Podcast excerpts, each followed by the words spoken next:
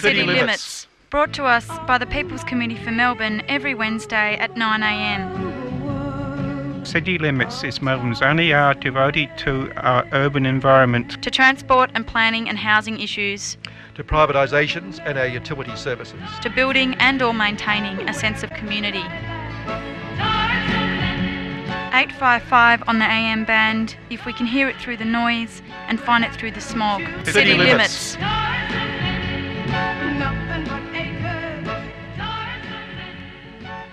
Okay, City Limits. It's the uh, second Wednesday of the month. We're doing energy issues, and we're talking to Anna Langford from um, Friends of the Earth today about climate uh, change.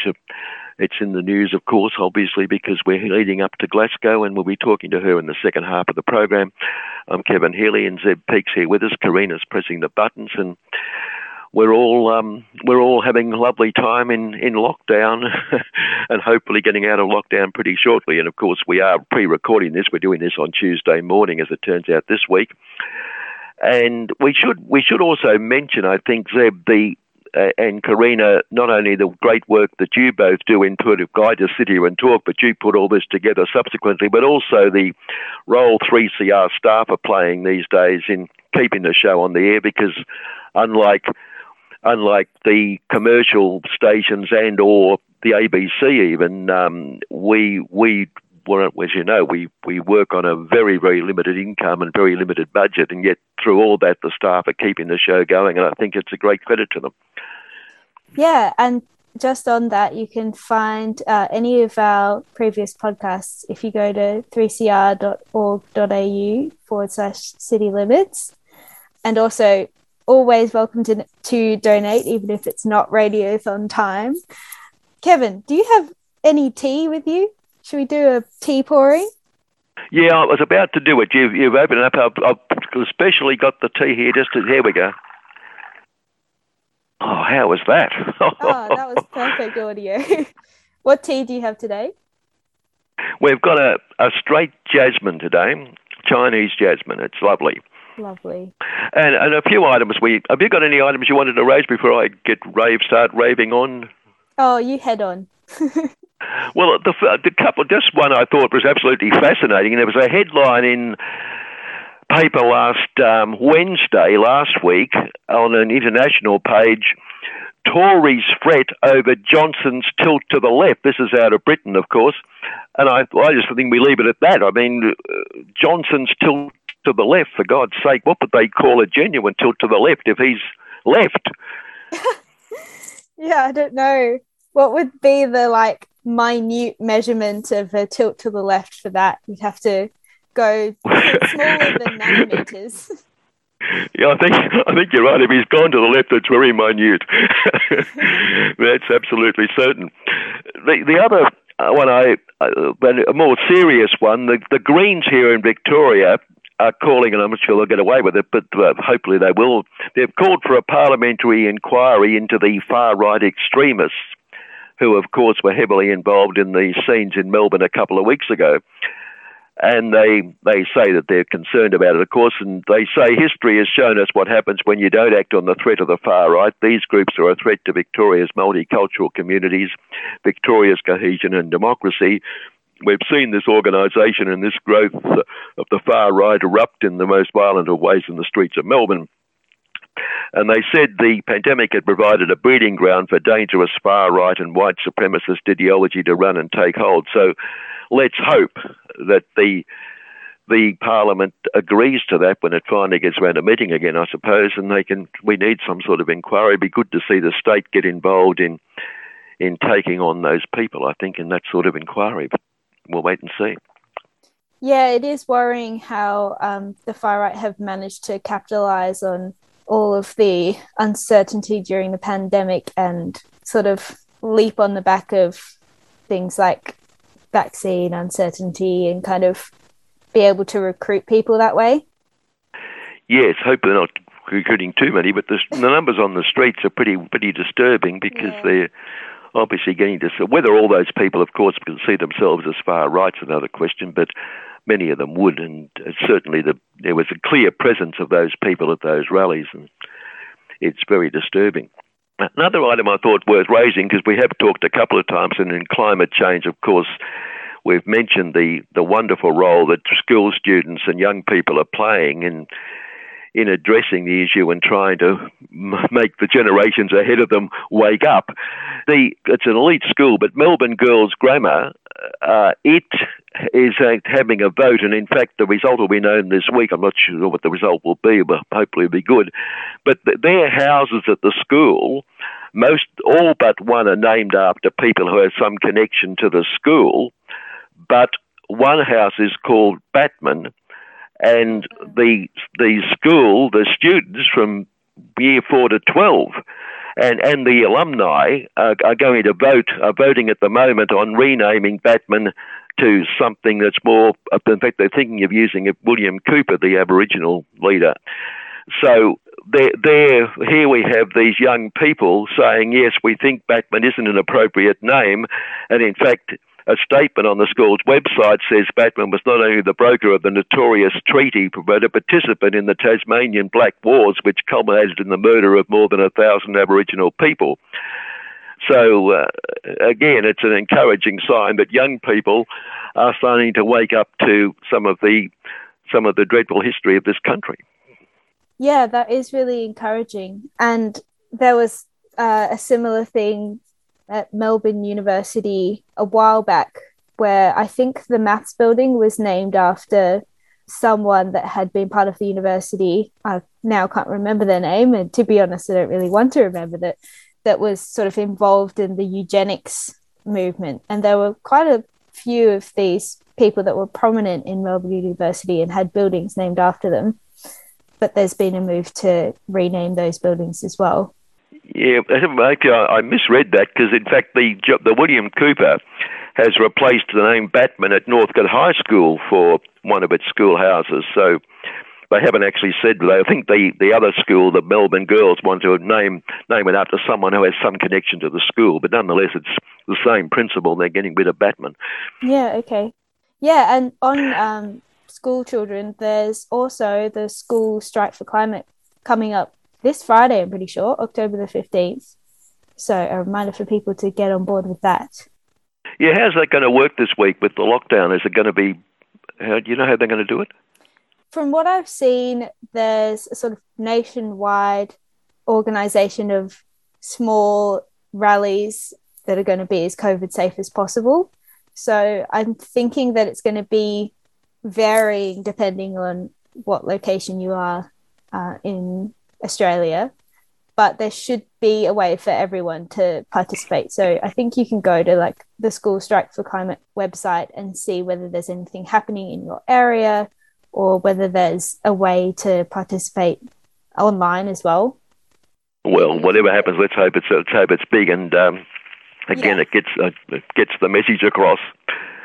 Yes, uh, but just a couple of interesting points a report was done, was commissioned by the fossil fuel industry about gas, and the report said uh, projections from the Australian Energy Market Operator and feedback from gas industry leaders suggest the liquefied natural gas sector is unlikely to increase consumption significantly in the next 10 years beyond current levels under any modelled scenario.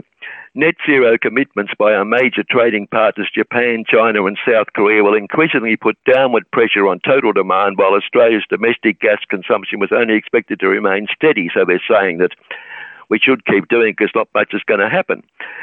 But a separate report was made for one of the environmental groups, and it said that significant and even growing demand for gas in the next few decades um, uh, the International Energy Agency's 2020 World Energy Outlook underscores this potential, projecting consistent growth in the global demand for gas to 2040, particularly in Australia's trading markets in Asia.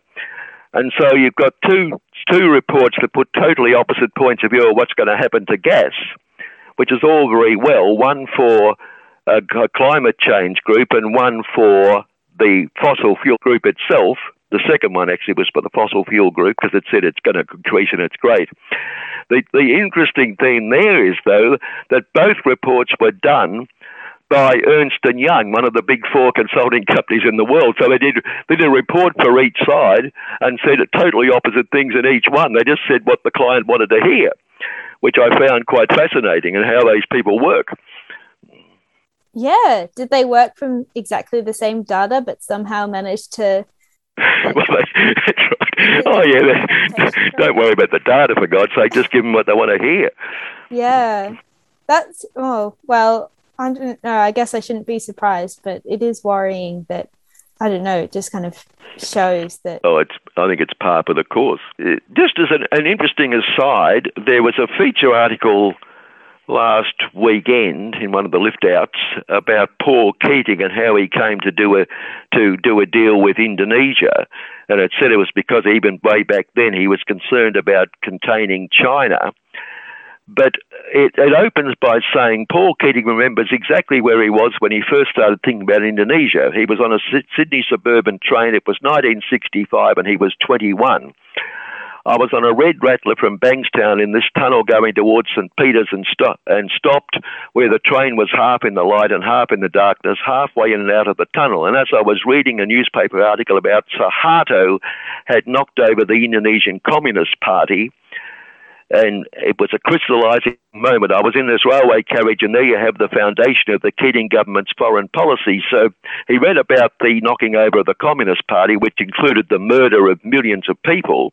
Yes. And yet he then went into agreements and, and did treaties and deals and, and in fact military deals as well with Suharto, the person who had slaughtered the Communist Party, but at no point does he say he even bothered to raise the problem that it, Suharto in, uh, that um, that in fact he'd Suharto had, had murdered millions of, of not just communists, but people generally on the left and all sorts of people in that coup that he staged at that time. So Keating didn't think the murder, obviously, was all that important. That was just an, that was just an observation I noted when I read the article. That's all. Yeah, it doesn't surprise me, and the extent of Australia's negative impact on Indonesia and Indonesian politics in general. Uh, and it's also the little matter, of course, while um, the Indonesian people themselves aren't involved, but there's the little matter of the treatment of East Timor and, and the ongoing treatment in West Papua, of course, that needs to be raised in these matters. But anyway, that's what they're doing. The, the also um, Elon Musk, of course, is is regarded as some sort of, tech guru as we know, and his Tesla car. But he's also got very right wing politics, and a former a black former employee was awarded $188 million in damages this week because of because of racism and what he experienced as racism working for uh, Musk's company. So just worth that was mentioned worth mentioning that Musk company got paid or he got forced to pay 188 million damages because of racism on the in the workplace from a bloke who who apart from everything else he's doing is quite a conservative right wing uh, person politically. So there you are. He's yeah, I think it, it's hard to imagine how there could be a billionaire that w- wasn't right wing. I suppose you're right when you think about it. Yeah, that's not a bad point. Hang on, how long have I got to think about that one? I'll um, try and come up with an answer next week. but, I I found a couple of interesting news articles as well. Um, there was one from the West Australian by someone called Georgie Moore that says coal expected to be offline by mid 2030s. Uh, and this one starts off coal is leaving Australia's national energy market much faster than initially thought and is expected to be offline by the mid 2030s. I don't really know what offline exactly means, but um, that's the assessment of outgoing Energy Security Board Chair Kerry Schott. And there's a quote from them saying, Coal is inextricably leaving the system and will be, leave faster than initially thought. Um, it's struggling to make money and uh, she even describes coal as being what coaches were to the motor car so yeah, uh, sort of another like, nail in the coffin to coal. It's interesting, and I think that's part of the fact that business, and we'll talk to uh, Anna about this later, but business is suddenly seeing the light, and it's it's realised there's money to be made in the reverse in renewables rather than uh, rather than fossils, and so suddenly business is virtually leading the way as far as government's concerned, and perhaps making government wake up as well. And yes, and that that's reflected in that article, isn't it? Yeah, and that's just like what Elon Musk is. He's just a climate capitalist that maybe saw the advantage of a transition to renewables, an economic and like personal advantage to a transition in renewables earlier than than some others, like rather than anyone that, that yes, and and because the other side of that at the moment is because as the government is dragged kicking and screaming toward doing something about climate change, just with pressure coming coming upon them from all sorts of directions. At the same time, Keith Pitt, the resources minister, uh, you probably saw it last week. He's come up with a idea for a 250 billion loan facility as a loan lender of last resort to the coal industry. So he's actually wants to, and, and he actually said this would help with the transition. So presumably, if you give 250 billion dollars to, to coal to keep it going, you transition from coal to presumably coal. uh, and so, anyway, so you've got a government that's prepared to give 250 billion to that. You've also got um, the minister. Uh, I think I mentioned this last week, but Susan Lee, the, the the environment minister, has approved an extension of a coal mine at Tahmoor in New South Wales for an extra 33 million tonnes of coal and it's a 10 year extension of the mine. At the same time as um, as she's saying in, in writing articles in a in another lift out piece about the environment that we need to do things and we she has talks about the wonderful things Australia's doing in in facing up to climate change, and yet at the same time she's approving mines, and it's the she's approved a number of extensions to coal mines and gas uh, gas drilling in recent times. And she's the one, of course, whom the young people went to court, and, and the court ruled that she had an obligation or a, to, to, to them in terms of future generations but she denies that, and she's currently appealing that decision. And this is government, plus we know what the National Party are carrying on about. So this is a government that, while being dragged kicking and screaming, also has within its own membership people who are going in absolutely the opposite direction, approving coal mines, approving money for coal mines. And in fact, also um, the other one, Tehan, obviously not Tehan, um, Angus Taylor, has given a $30 million government grant to the Port Kembla gas processing plant that Fortescue, that um, Twiggy Forrest wants to build. And uh, here had the second richest person in the country being given 30 million of public money as a, uh, to start up a a plant that will use coal. Now, Twiggy himself says, "Oh, but eventually it's going to be pure green hydrogen."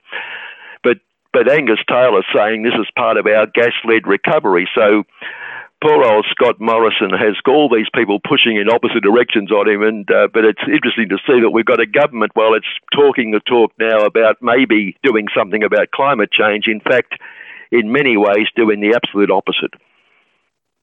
Yeah, that's right. And the other thing, kind of coupled with climate change, that is in the news at the moment is global bi- uh, global biodiversity and the Kunming conference that is coming up, which is another thing that Australia is falling behind in. Uh, and there was an article in the Guardian about this that says that more than 1,500 of Australia's unique ecosystems aren't represented in any of the nation's protected areas, and that Many nationally significant species and ecosystems have no protections at all because they occur outside these designated protected areas. So, yes, good news on that. Yes, it's uh, that's you know it's an important connection. With, well, it's part of climate change as well, but also the fact that um, housing next week. But we're seeing, particularly in you know the outer suburbs, the extension. They keep having, they keep putting in the, the green belts around cities, but then as soon as developers want to move into those areas, they just break them down and they just they, they mean nothing. They just keep extending, and every time you build over rare grasslands and, and various and environmental and ecological areas on the edge of Melbourne, it's totally destroyed forever. Uh, once it's gone, and we're we're encroaching on that all the time. And of course, as we've said many times, when you're doing that, you're also taking over the um, the areas of the of the particular of the particular fauna that lives there, apart from the flora, the fauna, and we're encroaching on their territory, and then we complain when they uh, suddenly turn up in our suburban areas that we've taken over. Mm-hmm. Yeah, and well, it also highlights this difficulty that governments always seem to have of siloing issues and not being able to adequately address the ways that they interact. So it's obvious that biodiversity and climate change are linked. But I mean, in the sense, it makes sense to separately have a conference that's just dedicated to biodiversity because it has been underlooked. But it is just interesting, I suppose, that often these conversations get separated out and the impact of climate change on biodiversity isn't necessarily considered and everyone is very focused on like other effects that climate change might have or yeah, I'm not really explaining myself very well, but hopefully you understand what I'm saying. yeah, well, well, the, the, temperature changes can mean that certain animals can't survive in the new in the new environment. Number one, but also, of course, situations like the, the devastating bushfires two summers ago or last year, um, they they devastate the environments. They devastate the, uh, the the life within those forests and within the areas that are burnt out. And we know that you know it's it's it's a tragedy that the number the literally millions of creatures were destroyed in those fires. Apart from the impact on on our on us as animals in this society. Yeah, exactly. And so, if Australia is planning on signing on to this Kunming Declaration, then we should absolutely be signing up for a concerted effort of active action on climate change because you can't have one without the other. No, no, you can't. And uh, but of course, we now know that Scott's starting to see the light. It's the pressure's on him, but. as, as, as, we mentioned later, even Rupert Murdoch's seen the light. He's suddenly he's he's running he's running uh, a program about going green, which is hard to believe from Rupert. But I hope he doesn't upset his mate Andrew Bolt, who thinks this is because he, he says it doesn't. You know, the world's getting the world's getting cooler, according to Andrew. I think. Yeah, well, I'm just amazed that people still listen to anything Andrew Bolt says, but he does have a following. I think most people surely would ignore the man, wouldn't they? But you'd hope so. You'd hope so. The other interesting point, um, and we must be getting close to time to go to Anna, but the privatisation of airports, um, a few years ago, the federal government, which owned all the airports, has privatised them, so they become they become monopolies in their own cities and make heaps of money. But it's also been revealed that major Australian airports copped up CO2 emissions equal to four coal fired power plants in 2019. This was an analysis, a global analysis, which criticised the sustainability report standards as outdated and unhelpful in the race to cut the aviation sector's rapidly growing contribution to global warming. Um, Sydney Airport, for instance, reports scope 1 and 2 emissions, but only scope 3 emissions from the aircraft taking off and landing. So the rest of the trip isn't counted as scope 3, which is the ongoing effect of what you do.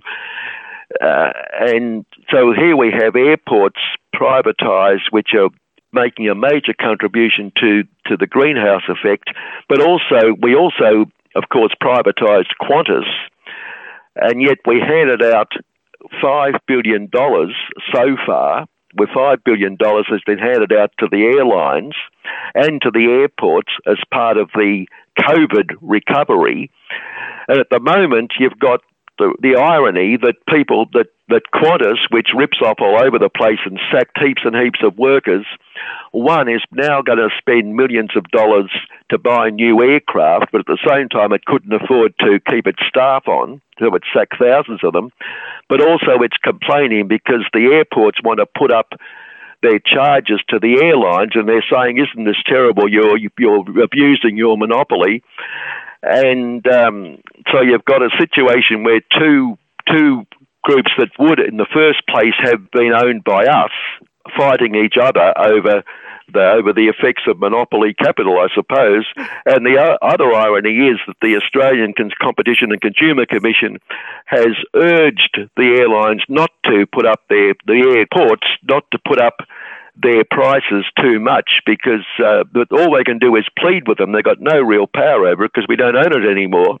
And the other factor, of course, in all that is that the five billion we've handed out, we wouldn't have had a handout if we still owned them. We wouldn't have had the income from them because they wouldn't have been used. But nonetheless, it would. It's five billion dollars that not only having having sold them off originally, it's five billion dollars we now have to give to them, or we don't have to give to them, but they have given it to them when we could have saved that five billion if we owned them, if we still owned them in the first place. So it's another impact, of course, of the privatisation process that that ongoing continues to cost the public purse long term. Mm, yeah, it's it's another example of how the the government sells off these things, but they can't get rid of the the responsibility in the end, and so they they're always going to carry that risk, and so it just doesn't make sense. well, you lose the income. That's the awful thing. They they talk about what they get, but they don't talk about the fact that they you lose an income that's that's important to you ongoing. And once you've sold it, of course, that's and the, over the term, like the State Electricity Commission and the Gas and Fuel Corporation here in Victoria poured millions of dollars into the public coffers which no longer goes into the public coffers, and all the promises of more efficiency and lower prices, well, just a joke. so yes, it's it's well, I think we've we've said from the outset, but it's you know I don't think we need to tell our listeners that privatisation is a very bad thing for the public generally. Yeah, you not only lose income, but you lose power and you lose uh, expertise to the private businesses but you gain uh, some money in the very short term. That's right, which soon dissipates, of course, and so as you say, you lose power. As I say, you've got a you've got a public authority pleading with them not to put the fares up, but that's the best they can do. Just plead with them. All right. Well, on that cheerful note, you've been listening to City Limits on 3CR. We'll go to a short break now, and after that, we'll be talking to Anna Langford from Friends of the Earth about upcoming COP26 and other matters. I think we're having a pretty cheery little show this morning. Let's hope the second half of the program can cheer people up even more. 3CR. City Limits producer Karina here. I thought I would play a couple of climate related tunes for you on the show this week. This one is by local artist Abe Dunovitz. It's called Get or Talk. Hope you enjoy it.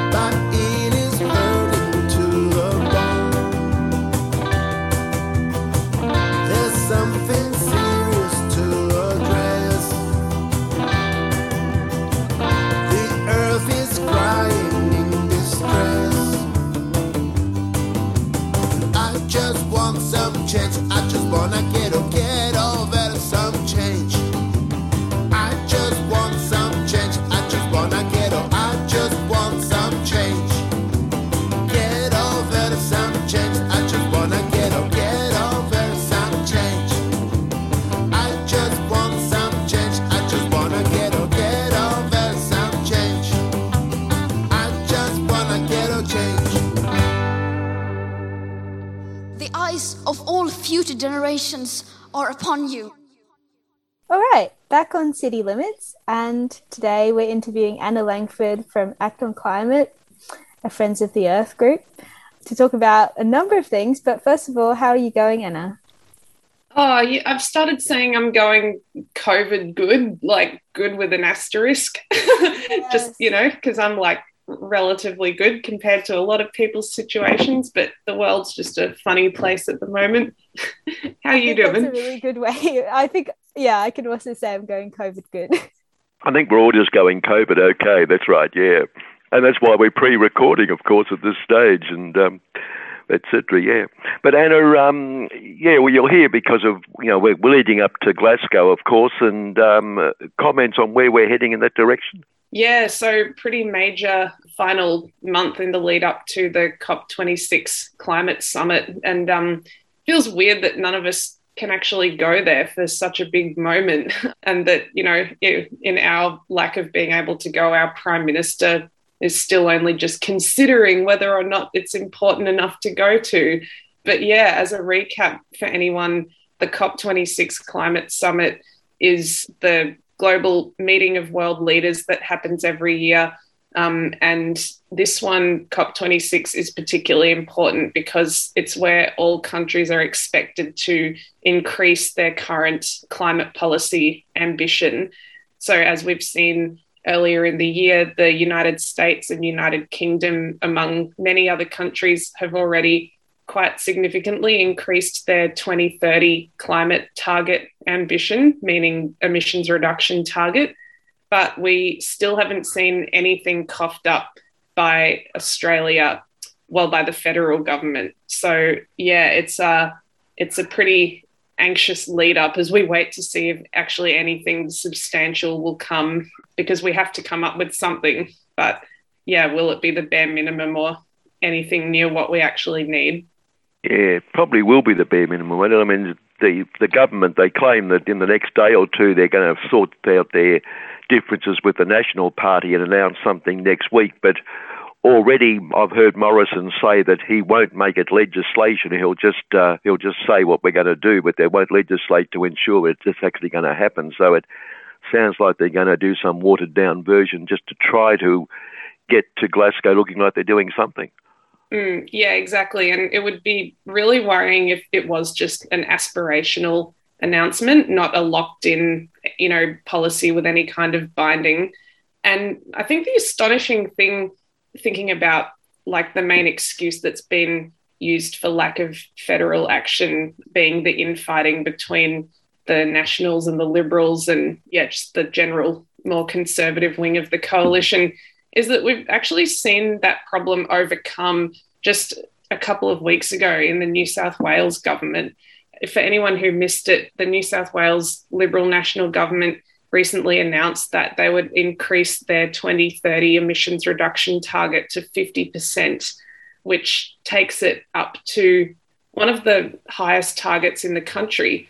And that was done by uniting the the policy needs of the Liberals and Nationals and including big investments in regional areas in renewable energy expansion and other industries' um, assistance to reduce emissions. So, like, it has been done at a state level by a coalition government with very little drama. And therefore, you know, it's just ridiculous that it's still carrying on the way it is at the national level. Yeah. And do you think that perhaps that's where the focus might be most beneficial for activists um, to like pressure at a state level for states and territories to make commitments? Or mm. I guess what um, what's your sort of plan of action at Act on Climate at the moment? Yeah, yeah, really good question. And I think that is what Friends of the Earth's main tactic uh, or strategy has been for the last few years under the federal coalition government. Um, we have really put our focus on the state government, the Victorian state government, to see how much can we get done at the state level in lieu of any kind of federal leadership on climate. And I think there's like there's really a lot of merit to that approach for the long term anyway, because so many aspects of climate policy and the different industries that we need to reduce emissions in are primarily controlled by state policy rather than federal policy. Um, federal, like it's it's kind of more like you know the states get the money doled out to them by the feds to unroll the policies that they need to. So it is of course super important to have that nationally united direction from the federal government. But we've found that focusing on the state level over the last few years, we have managed to achieve an incredible amount, including Victoria's first emissions reduction target of 45 to 50% by 2030, which we'll be fighting to get increased when the evaluation process starts next year, along with our renewable energy target and um, yeah, like a, just a whole lot of awareness in communities spread of how much we can actually get done at the state level. I think, though, in the lead up to COP, we have shifted our focus to the federal level because it is just so important to have that united ambition being led by the federal government um, on the international stage and also to signal to um, business and investors like what our overall direction is and what new industries actually really need new um, money being invested in them. Yeah, and Anna, I think what we're seeing, of course, is a government that suddenly realised that the population is light years ahead of it in terms of wanting something done, which we've been saying for a long, long time. And big business now realise it's suddenly coming into the picture because it not because it uh, really cares, I don't think, but because it sees there's actually money to be made, and you're going to lose in the long term if you stick with fossils. Even Rupert Murdoch this week's come out; he's suddenly a greenie, uh, although he does say we should keep continue to export coal as long as it, people, there's a demand for it. Uh, but I noticed Deloitte Economics last week, Deloitte Access came out with a figure of we it, it would cost us 73 billion a year by 2060 if we don't do something about climate change. Catastrophic risks would would uh, cost us a fortune, and of course we saw the the Samoan um, prime minister, the new prime minister of Samoa, come out last week and tell and tell Morrison that in fact he, he one he ought to go to Glasgow, but also she said he should uh, be aware of the unlivable conditions if regional powers fail to wind down their carbon emissions with the march of climate change through the Pacific. And she came out and talked about um, science, not silence, in an attack on Morris. And She didn't, I don't think she named him specifically, but she was obviously aiming at him. So there's a lot of pressure on the government, isn't there? Oh, totally. Yeah. And I think, well, firstly, it, yeah, it's a really sensible way to talk about the cost of climate change in terms of yeah what the impacts down the track will cost us rather than the upfront cost of you know transitioning our economy now you know like as they say an ounce of prevention is worth a pound of cure. And yeah whatever we ramp up now will save us a lot of destruction and um and money and yeah like effort down the track.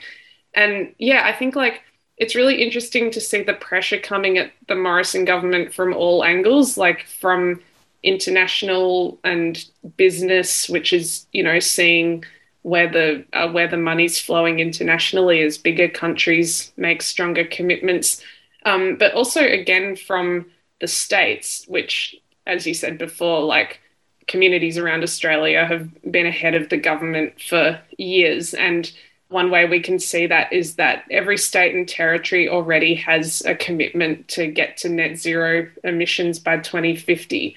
So basically, if the Morrison government um, announces that they're committing to net zero by 2050, it's literally nothing new. Like by default, Australia already has that commitment because every state and territory does, including Victoria's, which is actually legally binding in our law now.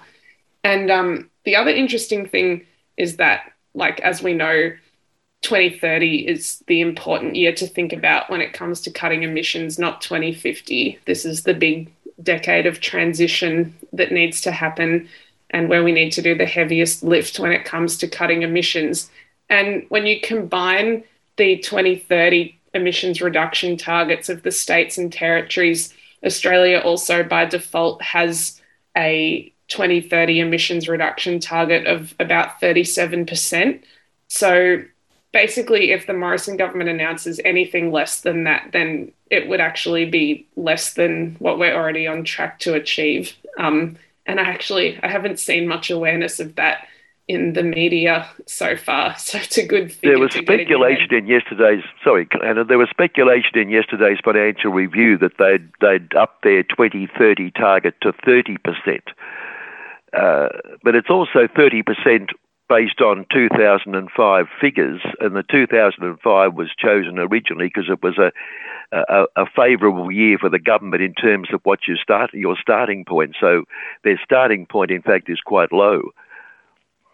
Oh yeah, completely. Like I mean, lifting our 26 to 28 percent target by a measly two to four percent would actually be putting us behind economically and when it comes to emissions reduction when you look at the trajectory we're already on. Um, and yeah like i think we'll we'll start to see you know as, as you said before like big business like the even the business council of australia get more and more frustrated with this approach. It's amazing to see the shift there from for example two years ago when victoria was consulting with communities and businesses and other organizations on what its 2030 emissions reduction target should be.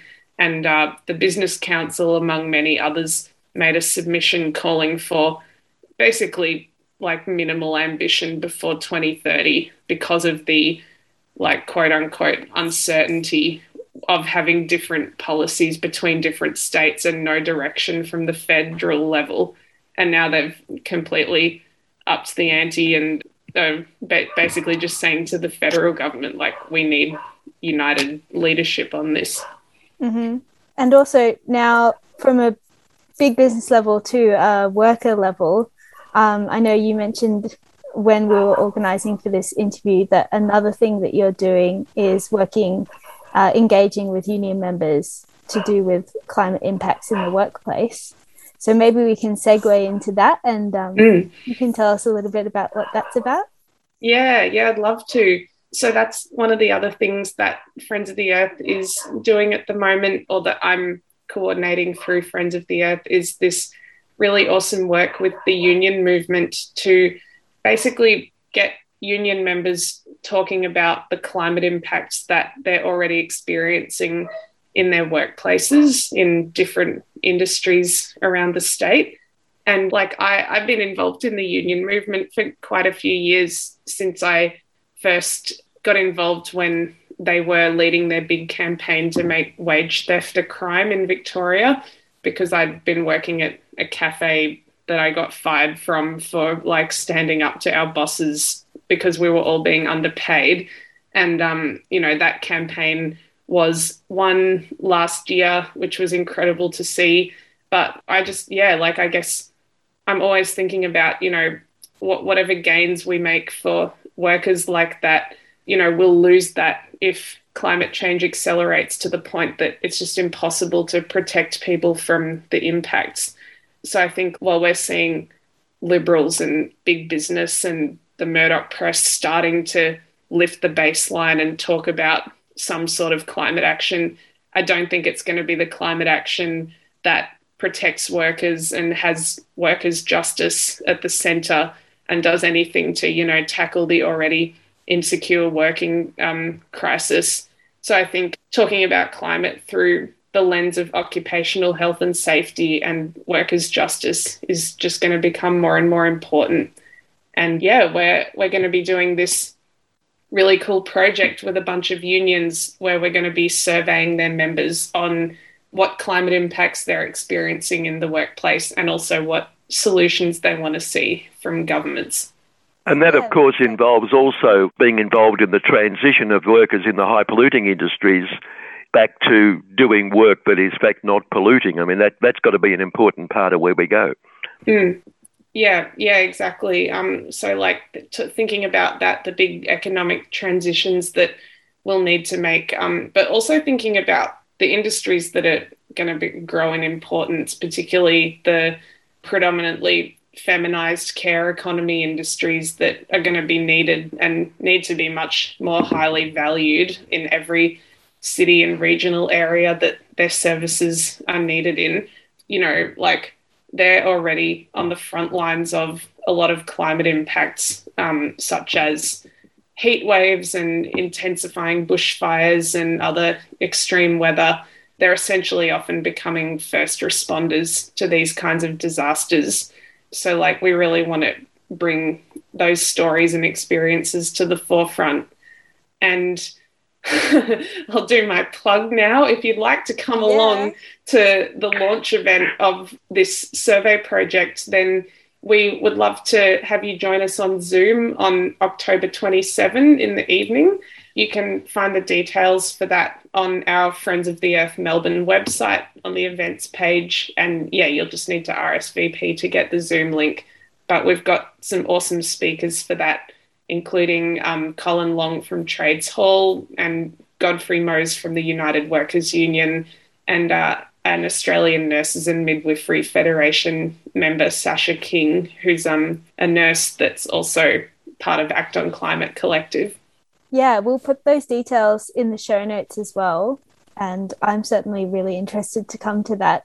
What I was going to say earlier was just that I feel like that's a, an important angle, the, the health and safety and sort of yeah like protecting workers from the impacts of climate change is something that hasn't been talked about enough.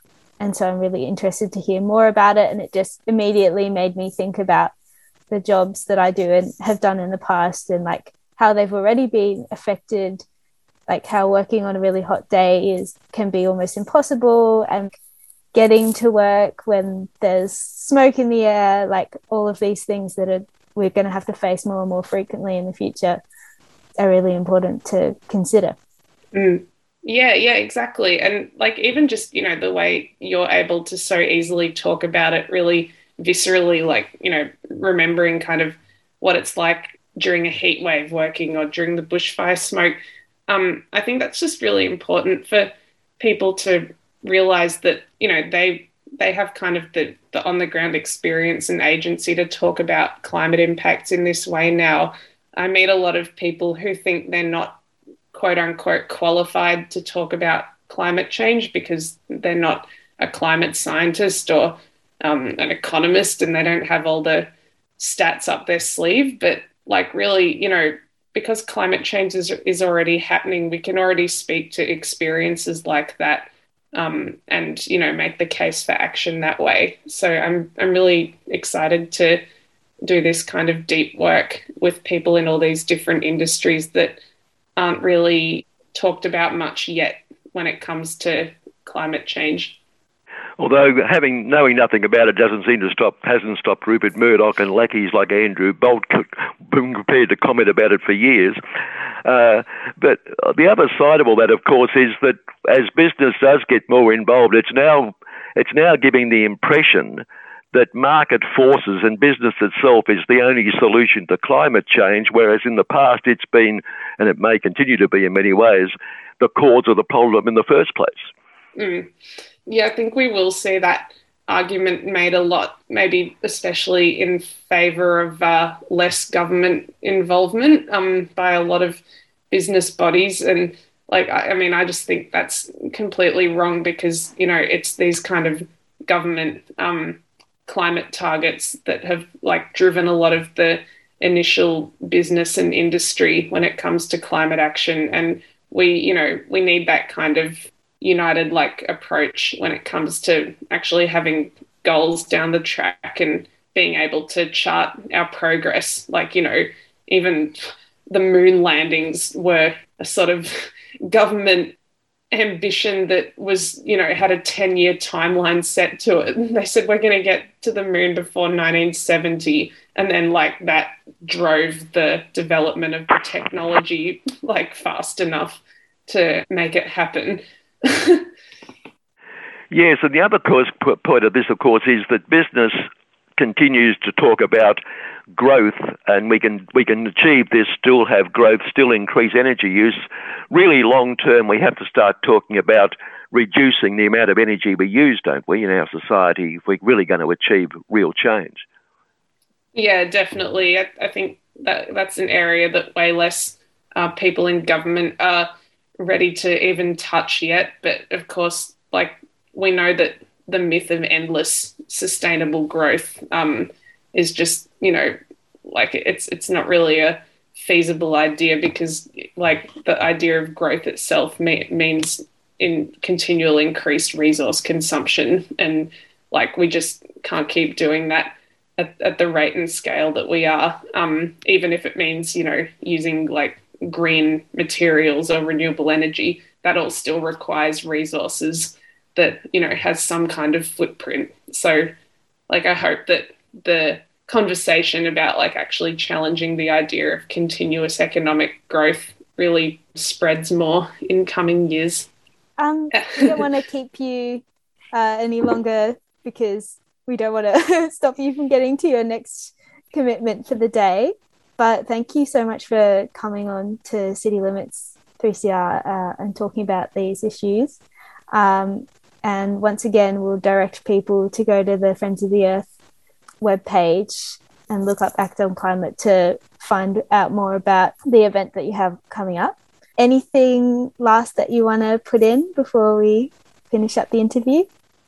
Yeah, I guess like let's just all keep our eyes on COP26 as it comes up. And, you know, if you're on Twitter or like Facebook or anything, but probably particularly Twitter, because that's, you know, where you can grab the attention of our politicians. Like, let's just all really put the pressure on to talk about 2030, not 2050, because um, that's the crucial year we need to get in everyone's heads. So um, thanks so much for having me on, and uh, I, I hope we can do it in the studio next time. we we all do, Anna. But look, look briefly, just before you go, because there's another COP conference taking place this week into biodiversity and the loss of species and extinctions. Uh, there's a direct relationship there, of course, too, isn't there, with climate change? Um, yeah, and I, I I don't know so much about that one, but yeah, I think like it's often a part of the conversation that's left out or like sort of forgotten because the prime focus tends to be renewable energy um, rather than kind of, you know, the intricate, complicated um, biodiversity that we need to like actually have way more front of mind when it comes to both reducing emissions and increasing resilience of the land to coming impacts. So um, yeah, like I, I think that that's another really important factor to turn our attention to thanks for your time this morning. It's been great. Thanks so much for coming on and no worries. have a COVID good rest of the day. you too. Thanks Bye. so much. See you all soon. Bye. Okay, that's it for City Limits this week. Uh, next week will be our housing week. Do you know who we're talking to um, about housing next week, Kevin? Um, I'm hoping to be talking to the new union that's formed, uh, new public, the new housing union that's been taking action around rentals and things, um, as well as our usual housing suspects. We'll hopefully have someone from the Housing for the Aged Action Group and Friends of Public Housing. So, yeah, next week, housing. Thanks for tuning into City Limits this week. I'm going to leave you with another climate related tune by Billy No Mates. This one's called Heels. Don't forget to stay tuned to 3CR Community Radio to listen to Anarchist World this week with Joe Toscano coming up next.